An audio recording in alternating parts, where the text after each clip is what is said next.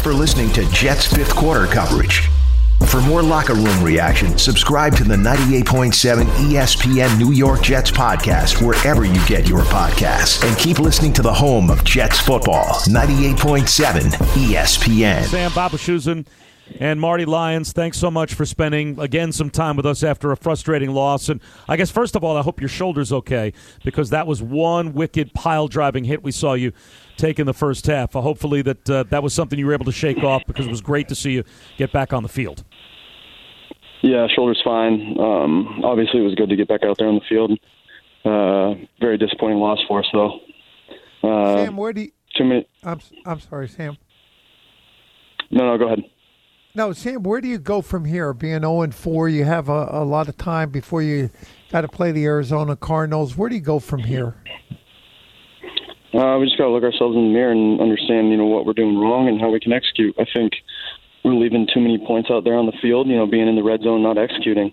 You know, get, getting down there as much as we did, and only having, you know, um, one touchdown. It's, you know, that's that's not what you want. um, you know, we need to be better in the red zone. You know, we did a good job of sustaining drives and getting down there. We just got to execute when we get down there.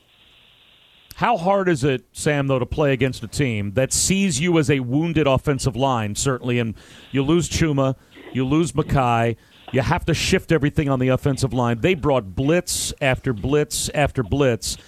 It looked like a tough night to play quarterback because most of the offense seemed to be you just trying to create something with your legs. No, I think uh, you know the guys who stepped in did a good job. Um, you know, um, it's just when when people bring blitzes and, and play man in the in the back end, um, you're going to have opportunities to run, and your guys are going to have opportunities to get open. So, um, again, I thought we did a good job of that. We just couldn't execute in the red zone.